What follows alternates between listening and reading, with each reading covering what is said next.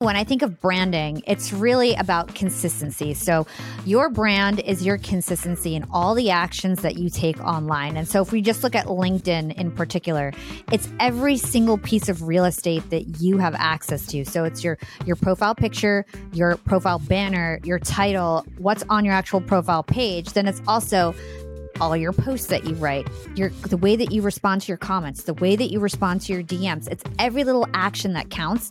And if you're consistent over time, then you will become like an old friend and have a brand, right? Hi, financial feminists. Welcome back to the show. I'm so excited to see you here. I hope, however, you're spending your summer, whether it's escaping the heat or diving right into it, it's going well. And as always, I'm so thankful that you are spending a little bit of time here. My name is Tori. I am a money expert. I am a New York Times bestselling author. I'm a Forbes 30 under 30. I'm also Timothée Chalamet obsessed. But if you are an oldie but a goodie, you knew that already. And if you are new, welcome. We fight the patriarchy by making you rich. A couple things before we get into the episode. One, if you are listening on Spotify, we have this lovely community feature where you can comment down below. You can share your thoughts about an episode. You can ask new questions or ask for a certain episode topic. We actually read all of them. Kristen and I sit there and read all of them. So we would love to get your feedback and also see how you're liking the show. That's always helpful for us. And if there's anything you would like us to cover, and if you're new here or you've been here for a while and you feel a little bit lost about your money, you're feeling like I don't know where to get started, you can go to herfirst100k.com slash quiz, herfirst100k.com slash quiz.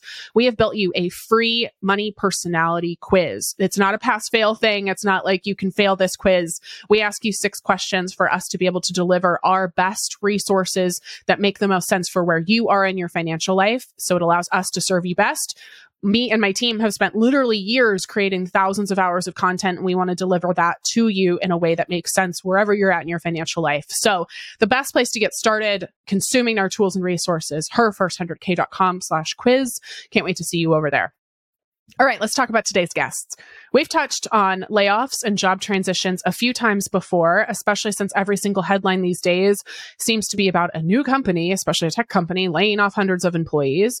And we've also talked about how to grow a business and how to not only brand yourself, but if you are branding a business, figuring out how to do that and on what platforms to do that. So if you're job hunting or trying to start a business, one of the best tools, but often the most confusing and overlooked is LinkedIn. I think there's this perception of LinkedIn that it is like your dad's social media platform. And I have been posting a lot more on LinkedIn. You can follow me, Tori Dunlap, on LinkedIn. And I'm actually seeing really interesting growth and conversations in a way that I haven't seen on social media in a long time. So I was really excited to talk to today's guest, who is the queen of LinkedIn, Hala Taha, to talk about how to utilize the platform to either land your dream job, build a clientele, network effectively, and brand either yourself or your business. Hala Taha is the founder and CEO of the award winning social media and podcast agency Yap Media, as well as the founder and CEO of the Yap Media Podcast Network. She started her podcast and company as a side hustle while working in corporate marketing, scaling to 50 plus employees and 5 million in revenue in less than two years. She's interviewed the likes of Dave Asprey, Matthew McConaughey, all right, all right, all right, Deepak Chopra, and more. She is frequently recognized as a top female voice in the podcast industry and was featured in the New York Times, the cover of Podcast Magazine, and received a 2022 Webby honoree for Best Live Podcast. Hala is well known for her influence and popularity on LinkedIn, as well as non traditional apps like Castbox and Player.fm We talk a little bit about her background getting into radio and podcasting and how she utilizes LinkedIn to build her business and get noticed. She's such a wealth of information on LinkedIn. And quite literally during this episode, I went on my own LinkedIn and made some updates. We're excited to have her here. So let's go ahead and get into it. But first, a word from our sponsors.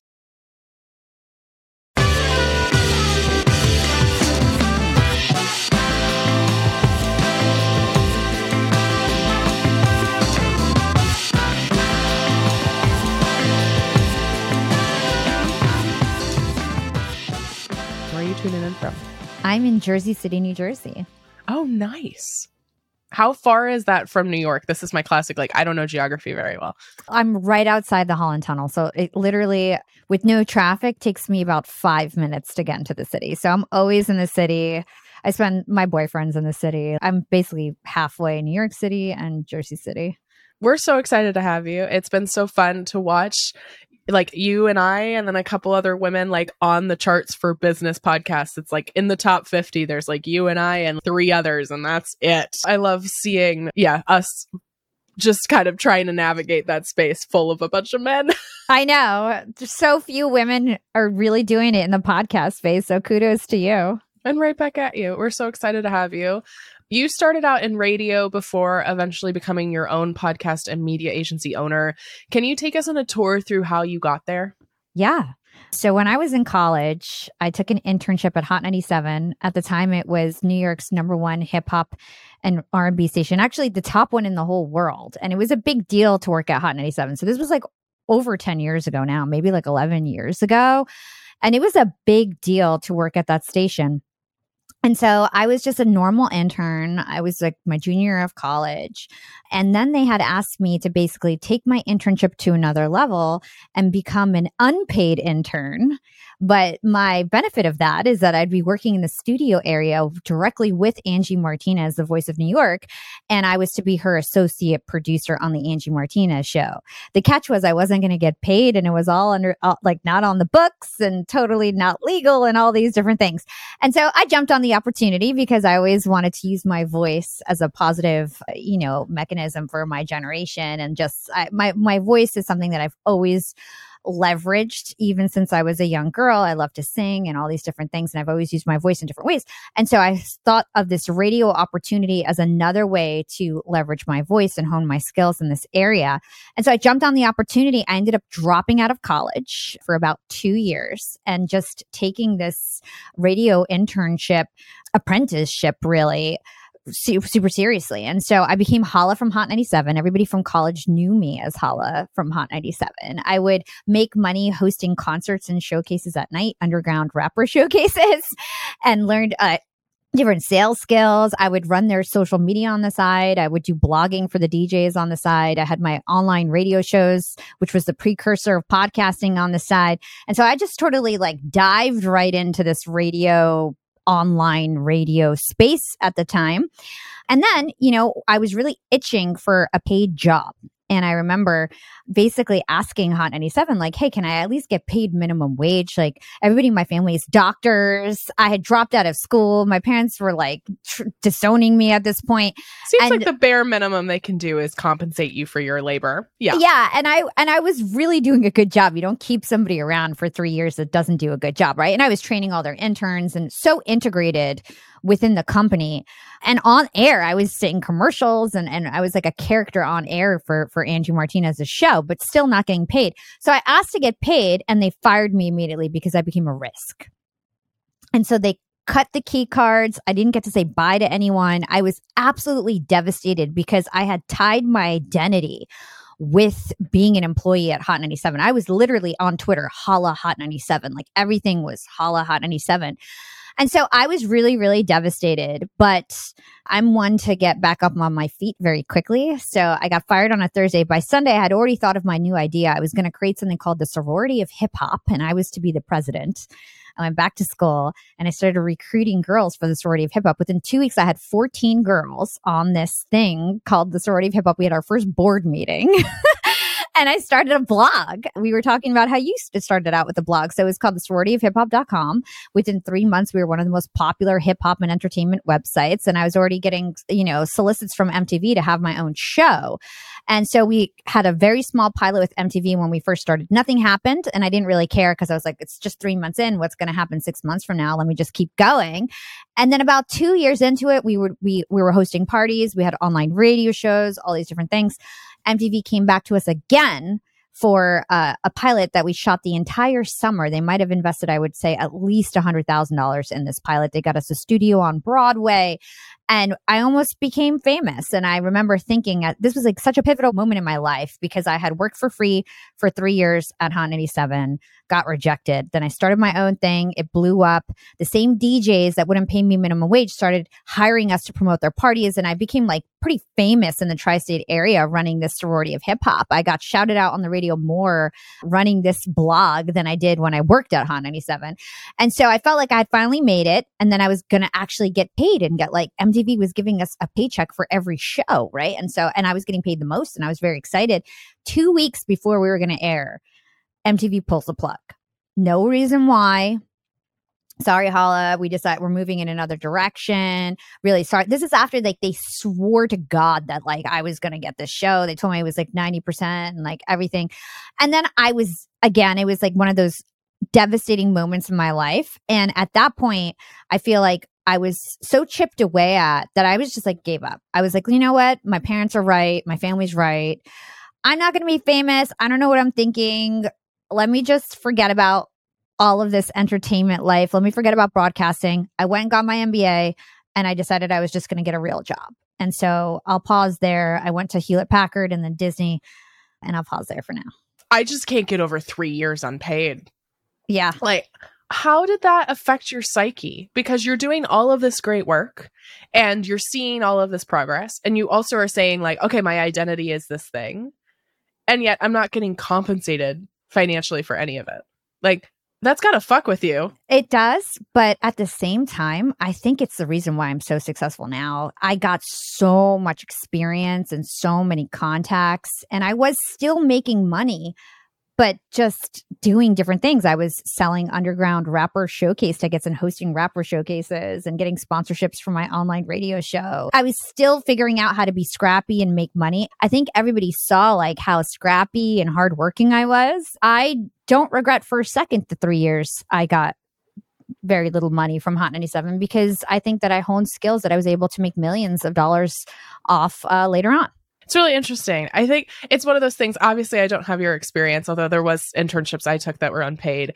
I have to respectfully disagree that there's something there's something like I think people deserve to get compensated financially in order to pay their bills and, and in order to navigate that. And I get that there's certain like payments that you can get that aren't financial, right? There's connections, there's opportunities, but it's really it's really hard to to leverage that with i imagine y- you had to make all of these opportunities for yourself to make money right? Because you weren't getting paid for the thing you were doing in the 9 to 5 yeah. You know so that's that's tricky. And i and i think so here's my role and I, now I have like a real business, right? So it's a totally different, like all my interns, even my interns now get stipends and get paid and whatever. But when I was first starting out, nobody was making any money and everybody knew this was like a volunteer type of things. People should get paid as soon as you're not teaching them anything new.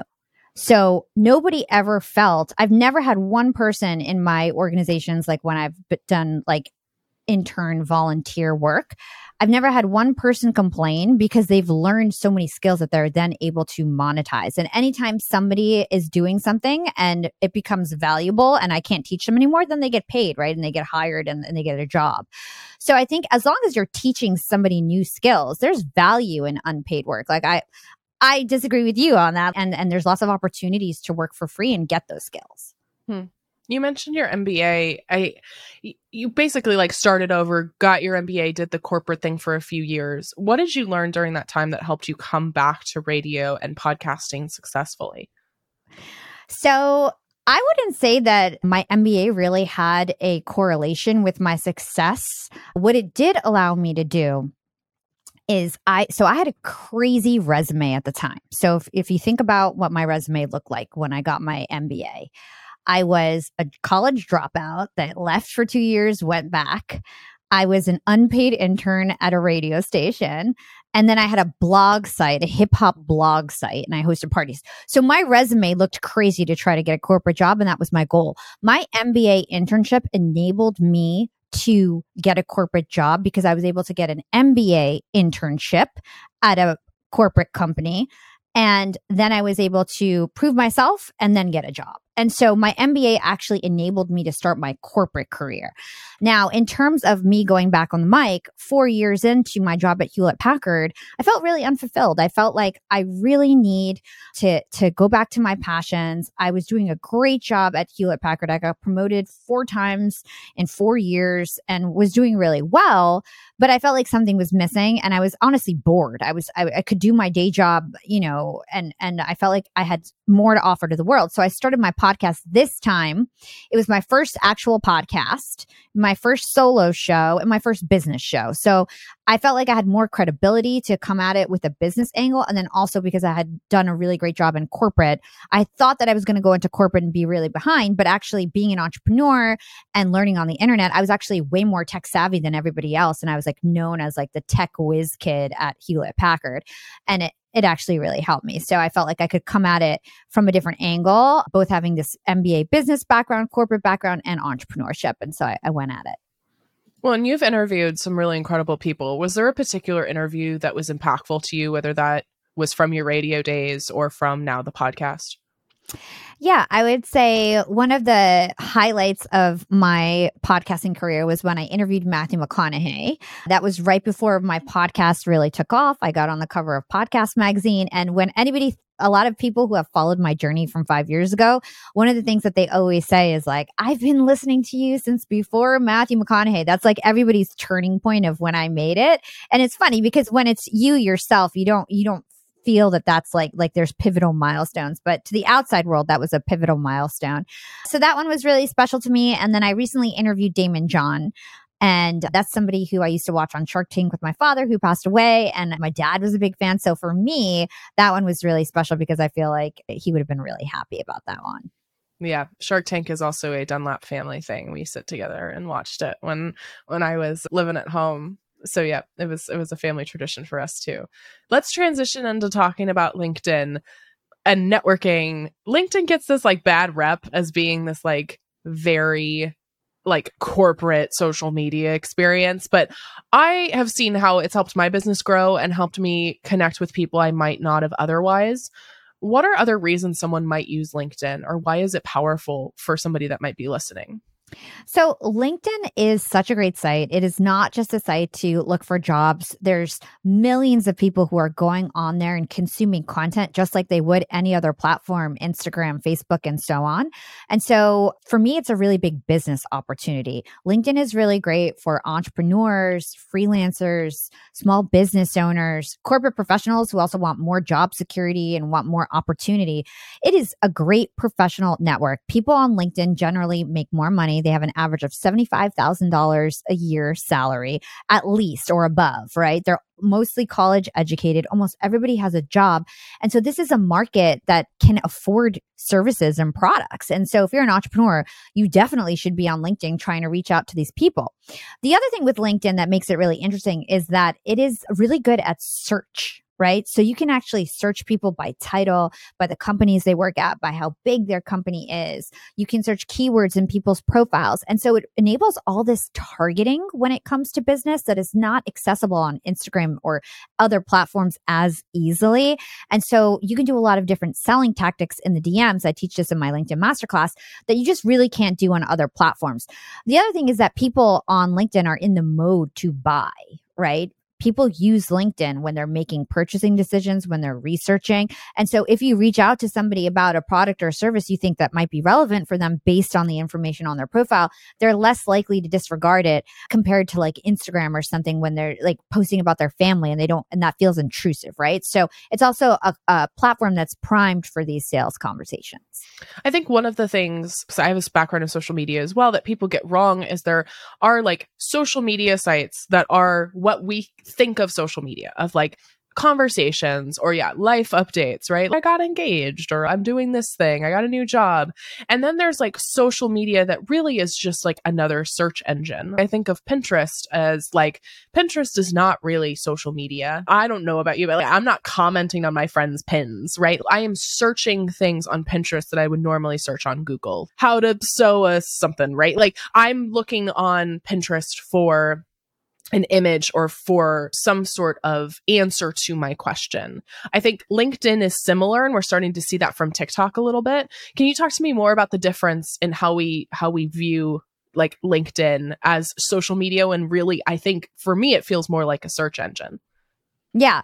That it's interesting that you say that. I feel like LinkedIn is really a social media network just like any other social media network. People are posting about their family and their stories and their experiences. It might be a right? little bit of both in a way that maybe some of them It's aren't. both. Yeah. Yeah, yeah, it's definitely both, right? So there's like the feed portion of LinkedIn, which is very traditional. You can almost think of it as like an old school Facebook feed where people are posting about their lives, their accomplishments. Now, we can talk about the LinkedIn algorithm if you'd like. Here's the thing the LinkedIn algorithm is very different from other social media algorithms because the last stage in that algorithm is actually human editors who are monitoring the content to make sure that it aligns to LinkedIn's agenda. And LinkedIn is a professional network. So they are prioritizing content that is hiring, recruitment, careers, graduation, entrepreneurship related. That's why when you go on LinkedIn, you see all those stories at the top of your feed because LinkedIn wants their editorial agenda to be that, right? So LinkedIn is a social media network, but it's got this professional spin around it when it comes to the content, right? So that's how we can think of the content. And then there's this whole other angle of DMs and and all these cool things that you can do with invites and invite notes and in-mails and DMs. And so that's like the second layer of it, especially if, uh, if you're a business owner or entrepreneur that you can really leverage and utilize on LinkedIn. I have kind of a two part question. What is the biggest mistake that people are making on LinkedIn, either as W 2, like people who are not interested in running a business versus people who are? Like, what mistakes are you seeing for both of those kinds of people? Mm. So, people who are corporate or people who are entrepreneurs, you're saying. So, first of all, people don't understand the algorithm, and LinkedIn is definitely the type of platform where you could have the best content in the world. And if you don't understand how the algorithm works, it's never going to work for you, and you're never going to get any engagement. And so, a lot of people get discouraged and they think, like, you know, I'm just not going to make it when really they're just not following the rules. So, some of the rules include like you can't put a link in your caption, and this goes for most social media sites. Their goal is to keep users on the platform engaged for as long as possible. You go and you point them to your website, you're taking them off platform that is not aligned to the agenda of LinkedIn, which is to keep the users on their platform so they can see their ads and see their recruitment posts and whatever it is.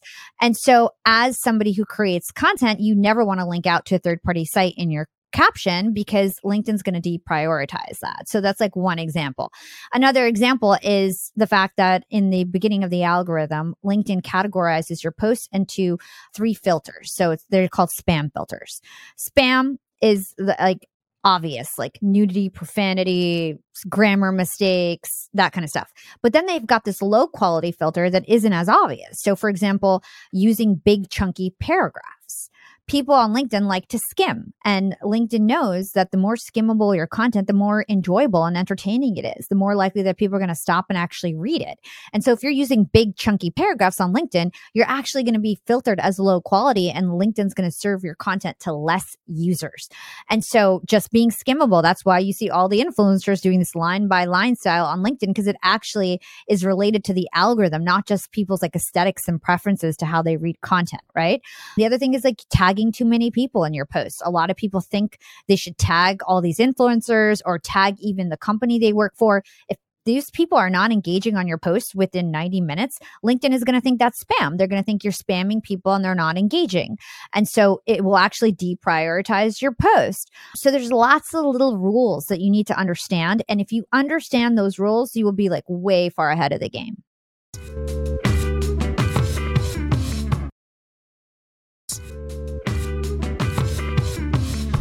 I've always wondered why the the LinkedIn text is read in like one-liners. Like I've always wondered. I didn't know if that was just like the trend of just like just this this is the way we write on LinkedIn because I've done the same thing where it's like, yeah, you don't look you don't read blocky text and also I don't post blocky text on LinkedIn. Mm-hmm. Yeah, that's so interesting. I I think a lot of our listeners have this idea. It, it's just like networking feels really sterile. It feels like really confusing. The even the word networking for me like conjures, you know, like pencil skirts and high heels and like a lot of handshakes. How can you stand out and own that individuality that makes you special, but also make sure you're communicating your resume or your offerings well? Mm. Yeah, this is a really great question. So, in my LinkedIn masterclass, I talk a lot about branding and how to create a brand. And to me, when I think of branding, it's really about consistency. So, your brand is your consistency in all the actions that you take online. And so, if we just look at LinkedIn in particular, it's every single piece of real estate that you have access to. So, it's your your profile picture, your profile banner, your title, what's on your actual profile page. Then it's also all your posts that you write, your the way that you respond to your comments, the way that you respond to your DMs. It's every little action that counts. And if you're consistent over time, then you will become like an old friend and have a brand, right? So when I share something on LinkedIn, we didn't talk about it yet, but I'm one of the most popular influencers on LinkedIn and I'm the top podcaster on that platform. That's really how I I became an influencer on LinkedIn before my podcast blew up. And it's because I leveraged LinkedIn to grow my podcast, right? And so in terms of branding, I came up with a framework and basically it's it's aligning your personality, your values, the transformation that you want to make with your audience and the way that you deliver that transformation. To me, that is the cohesive view of the elements of a personal brand. And so it's very important for you to know what your values are, what your personality type is, how you want to make a transformation with your audience so that you can be consistent in all these different actions and create a brand. What does creating an optimized version of LinkedIn look like for an individual versus a brand? Yeah. So, one of the things to note on LinkedIn is that if you look at the most popular influencers, they're all people. And so, this is a big question that I get a lot. Should I focus on my company page? Should I focus on my personal page? And my answer is always personal page. If you think about anybody who's crushing it on LinkedIn, think Gary Vee. Everybody knows he's VaynerMedia, but he's Gary Vee. You see Barbara Corcoran, Grant Cardone, everything. It's all the CEO or the spokesperson of the company's page who's generating all the momentum. And there's a reason behind that. And that's because company pages has have less capabilities. Company pages don't have DMs. DMs is a huge strategy on LinkedIn and it also feeds the LinkedIn algorithm in terms of the posts that you write. So for example, when you DM somebody, they see your content at the top of their feed for two weeks. If you have a new connection request on LinkedIn, they'll see your content at the top of their feed for two weeks. So if you don't have this DM invite capability on the company page, you're losing all this mo- potential momentum that you could be having on your personal page. So I always say prioritize your personal page first. And then if you have bandwidth, you can have a company page and that company page can work in tandem with your personal page to like and comment and share and post. You know, you guys can like basically cross promote on those pages. But by far, you will get much more traction on a personal page than a company page. We talked a little on a previous episode with our guest, Alina Ansari, about networking with intentionality. What does that look like on social media especially when your audience is larger or when you are trying to build a brand, because that feels a lot less personal. Yeah. The first thing that pops in my head is this idea of collaboration over competition, right? And for me, one of the ways that I blew up on social media was actually by collaborating with my competitors. And so, for example, on LinkedIn, the con- have you ever heard of the concept of, of an engagement pod? Yes. Yeah. In the good old days of Instagram a couple years ago, the big engagement pods. Yeah. Yeah. So it's still the good, old age on LinkedIn. Like engagement pods are live and well. They're not against terms of service. Again, you're bringing people onto LinkedIn. So LinkedIn likes that rather than pulling them off. And so they're not against terms of service. And one of the ways that I grew on LinkedIn is I saw all these other up and coming podcasters on the platform and anybody who was making any sort of noise, who got any sort of engagement, I reach out to them and I was like, Hey, what's up? My name is Hala. I'm in the podcasting space too. I see you're doing your thing. I'm really impressed. I respect you. Do you want to join my WhatsApp? WhatsApp group and let's support each other's content. So I got 60 other podcasters on LinkedIn in this pod. And then I would host monthly calls with them. We would share tips and then, you know, we would support each other's posts. And it really helped me get ahead. I learned faster. I networked with all these people. When Clubhouse came out, we were hosting events together. We met each other at conferences and these people became my friends and advocates and really helped propel my career in this space. And essentially I use this tactic all the time and it's basically being the glue that brings like minded people together. If you can be the glue that brings like minded people together, people will respect you really more. They'll think of you for other opportunities. It's like the law of reciprocity. You're giving to them because you're like, here, this is a platform that I've started. I'm, in, I'm proactively inviting you to it. I'm taking up my time to facilitate this group for us. And then people will want to repay that favor for you. So that's, that's one way that I, I leverage networking on social media. Yeah, I have a group chat with fellow women entrepreneurs that we call the Hype Squad, and we do very similar things. But it's also, it's just like, it's so to, you know, take it even a step further. And you were mentioning this of like beyond just like engaging on posts, it's also just like they're who I go to when I'm like, hi, I have this question in my business, or like, you know some somebody's asking you know a question of us and it's so nice to be able to have that community of like-minded people to be able to answer it. Or yeah like i know this person i can connect you to them and and that's truly what networking is right is it's like a give and take and just like any other relationship. That's that's what it is. We just have a like fancy label put on it. Totally. And like to, to be clear these engagement pods sometimes can be very transactional. So you don't want to join one where they're just like come here like and comment on links. We don't care about who you are are, what you like. You want to find people of common ground and then also have other opportunities to speak to each other outside of just supporting the post so that you guys actually care about leaving meaningful comments and care about each other's success. Yeah, because you'll see it. People will see it if it feels very transactional. Yeah, like that's great. yeah, nice job. You know, emoji.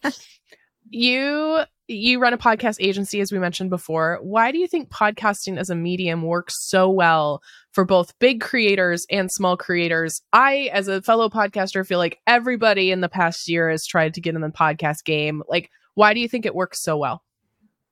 Podcasting is such a special channel. And I think that there's so many ways to monetize a podcast, right? So it's like you can monetize a podcast through the guests that come on your show. That's originally how I monetize a podcast. You can monetize a podcast even with a small audience and sell them your products and services. If you grow it big enough, you can get sponsorships.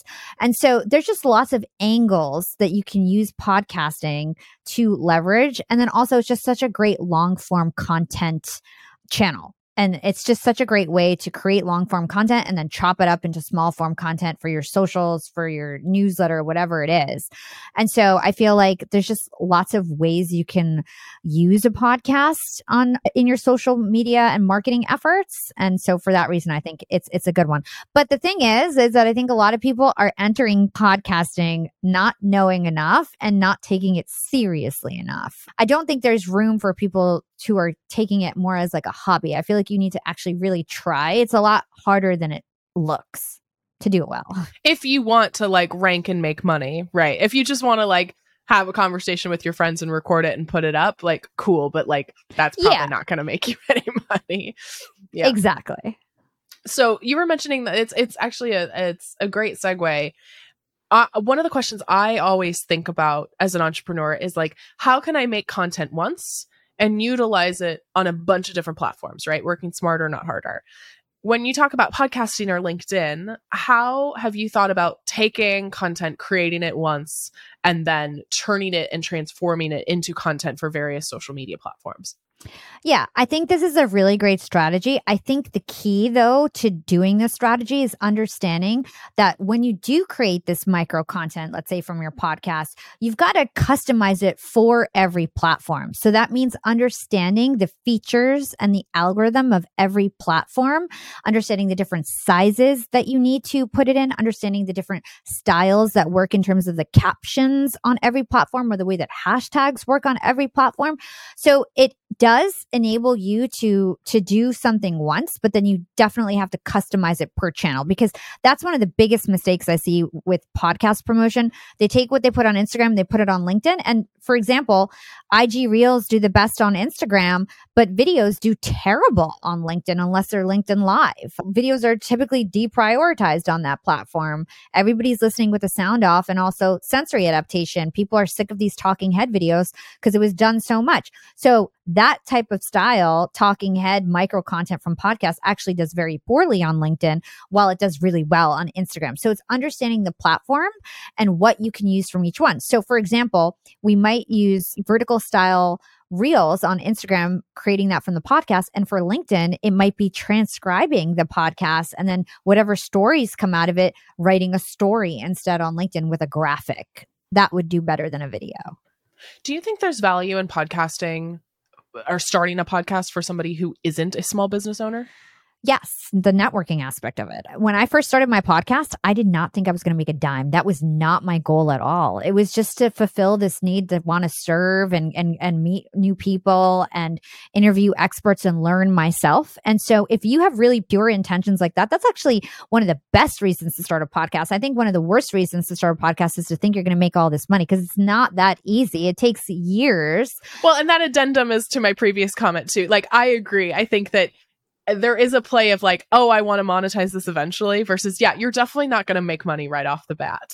like there's there's no. not an immediate transition to that. Unless yeah. you're already a social media influencer right. and unless you're already like a really established business person. Or you're Julia Louis Dreyfus, right, who just like launched her podcast. Yeah. And it's like if you are a really established business owner and you're an expert, even if you have and you have got some sort of service that you're offering, even if you have 50 people listening, maybe they'll buy because you're such an expert and you know what you're talking about. So it's like if you have experience or or clout already, yeah, you could probably monetize pretty quickly. But if not, it's going to be like anything else. Like it takes time to build. And we were talking about on my episode of your show this idea of like side hustles. If you know, if you're feeling like, okay, I need to make money right now, starting a business or a podcast is probably it's not the way to do that unless like you said, you're already a name this is a long term play. When I first started her first 100K, yeah, I didn't make money for a couple years. I didn't make substantial money to, to pay my own bills, yet alone everything else that I needed to, to make money to do. So yeah, it's, it's important to think about. Yeah, and it's interesting if if anybody's interested in starting a podcast, like I mentioned, there's so many different ways to monetize. So I remember when I first started podcasting, the idea of getting sponsorships felt so far away because you need to get like a 100,000 downloads a month at least to be like eligible even for sponsorships in this space, right? And so for me, when I first started, even though I was big on LinkedIn, I still wasn't getting those those big numbers in terms of the downloads. And so for me, it seemed like just such a far off goal. It would never happen. And I actually started monetizing with my guests at first, the guests that would come on my show. They would leave the show almost every time, Tori. They'd be like, How did you grow on LinkedIn? Can you do it for me?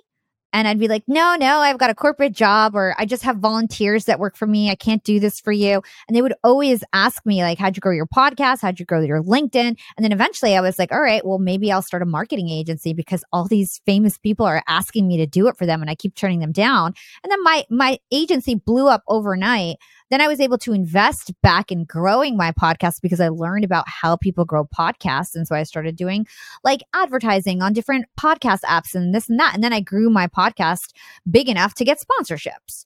Right. And so it's like I took it a totally different approach. There's so many ways that you can achieve success in the podcast world, but it's all about like being strategic and how you go about monetizing it initially, I think. And the intentionality of that, of I, I think plenty of people ask something to make money before it's ready to make money. Yeah. Um, and I think being intentional of like, okay, we're going to grow this and it's not going to make money. So we need to go make money somewhere else in order for it to see the kind of growth we want is so, so important. Yeah, exactly.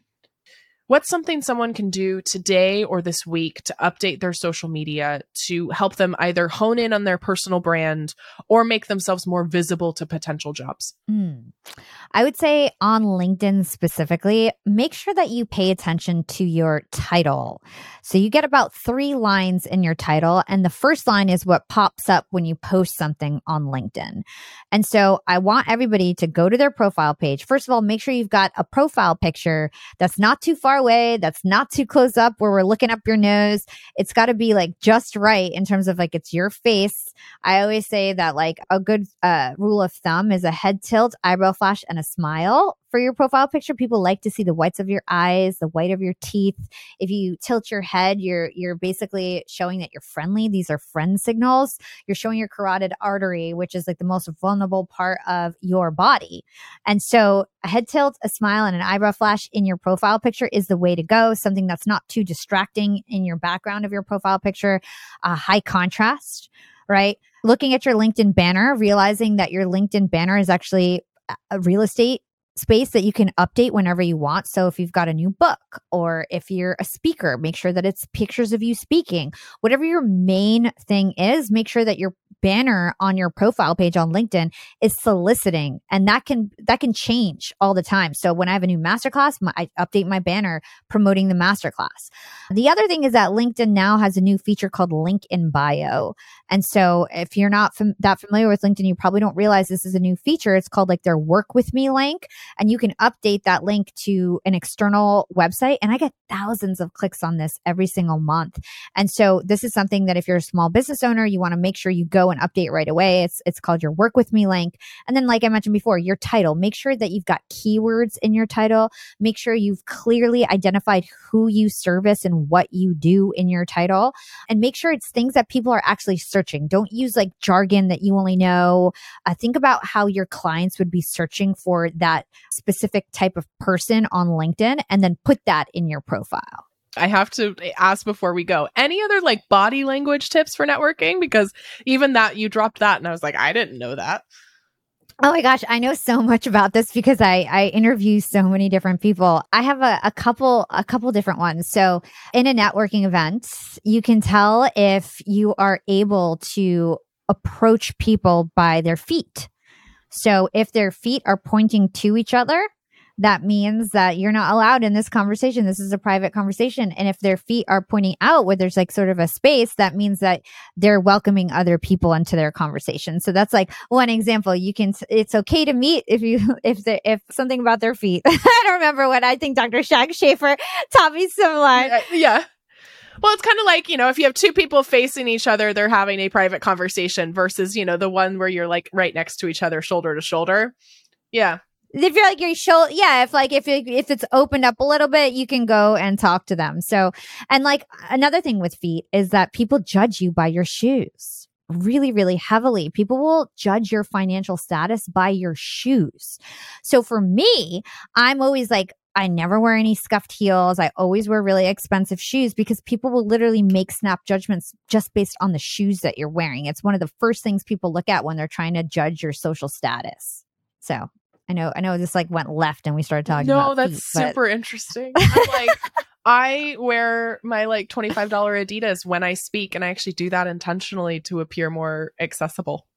I have like mm, there you go tailored suit, and then and also because I can't wear heels, like my back will not allow it. I have a bad back, and so it's like yeah, I've often wondered, I'm like, are people judging me for my shoes? But also for me, it doesn't matter, but it sounds like it does. So now I'm going to have a whole existential crisis. What is next for you? Where can people find you? Yeah. So you guys can listen to my podcast called Young and Profiting. We interview the brightest minds in the world. So I've interviewed people like Seth Godin, Alex Hormozi, Chris Voss has come on my show five times, Robert Greene, all these great people. We talk mostly about entrepreneurship, human behavior, how to get influence, sales strategies, marketing strategies, finance. We just had Tori on the show. So it's a really great show. I hope you guys take a listen. Uh, I also have a LinkedIn masterclass. I launched a new arm of my business called the Yap Academy. And so our first program is a LinkedIn masterclass. We get hundreds of people who do it every month and it has rave reviews. So if you guys want to learn more about LinkedIn, how to convert your following into leads, how to go viral, how to become an influencer, uh, you can go to yapmedia.io slash course thank you for coming on the show. Thank you for your insight. Yeah, thank you so much. It was so much fun. Thank you again to Hala for joining us. Make sure to check out her podcast, Young and Profiting. I will be there where we did a little interview swap. So we'll make sure to link all of the important deets in the show notes for where to follow her and engage with her content. And again, as always, don't just listen to this episode and be like, cool, that was fun. Actually use it to change your life. So maybe make some updates to your LinkedIn, use some of her strategies to optimize your profile, whether you are, again, a business owner or a soon to be business owner, or you're trying to find that new job. LinkedIn is all about telling your story effectively. And so while we didn't dive into like, you know, reaching out to recruiters or like optimizing a resume, there are so many impactful things that you can do on LinkedIn to stand out in a very crowded space. We thank you as always for being here, Financial Feminists. You can follow the show at Financial Feminist Podcast on Instagram, at Her First 100K on all of the social medias. And again, if you want personalized resources to better your money, you can go to herfirst100k.com slash quiz. Thank you for being here, and we'll talk to you soon. Thank you for listening to Financial Feminist, a Her First 100K podcast. Financial Feminist is hosted by me, Tori Dunlap produced by Kristen Fields, marketing and administration by Karina Patel, Sophia Cohen, Khalil Dumas, Elizabeth McCumber, Beth Bowen, Amanda LaFew, Masha Bakhmikieva, Kaylin Sprinkle, Samaya Mulla Carrillo, and Harvey Carlson. Research by Ariel Johnson, audio engineering by Austin Fields, promotional graphics by Mary Stratton, photography by Sarah Wolf, and theme music by Jonah Cohen Sound. A huge thanks to the entire Her First 100K team and community for supporting the show. For more information about Financial Feminist, Her First 100K, our guests, and episode show notes, visit financialfeministpodcast.com.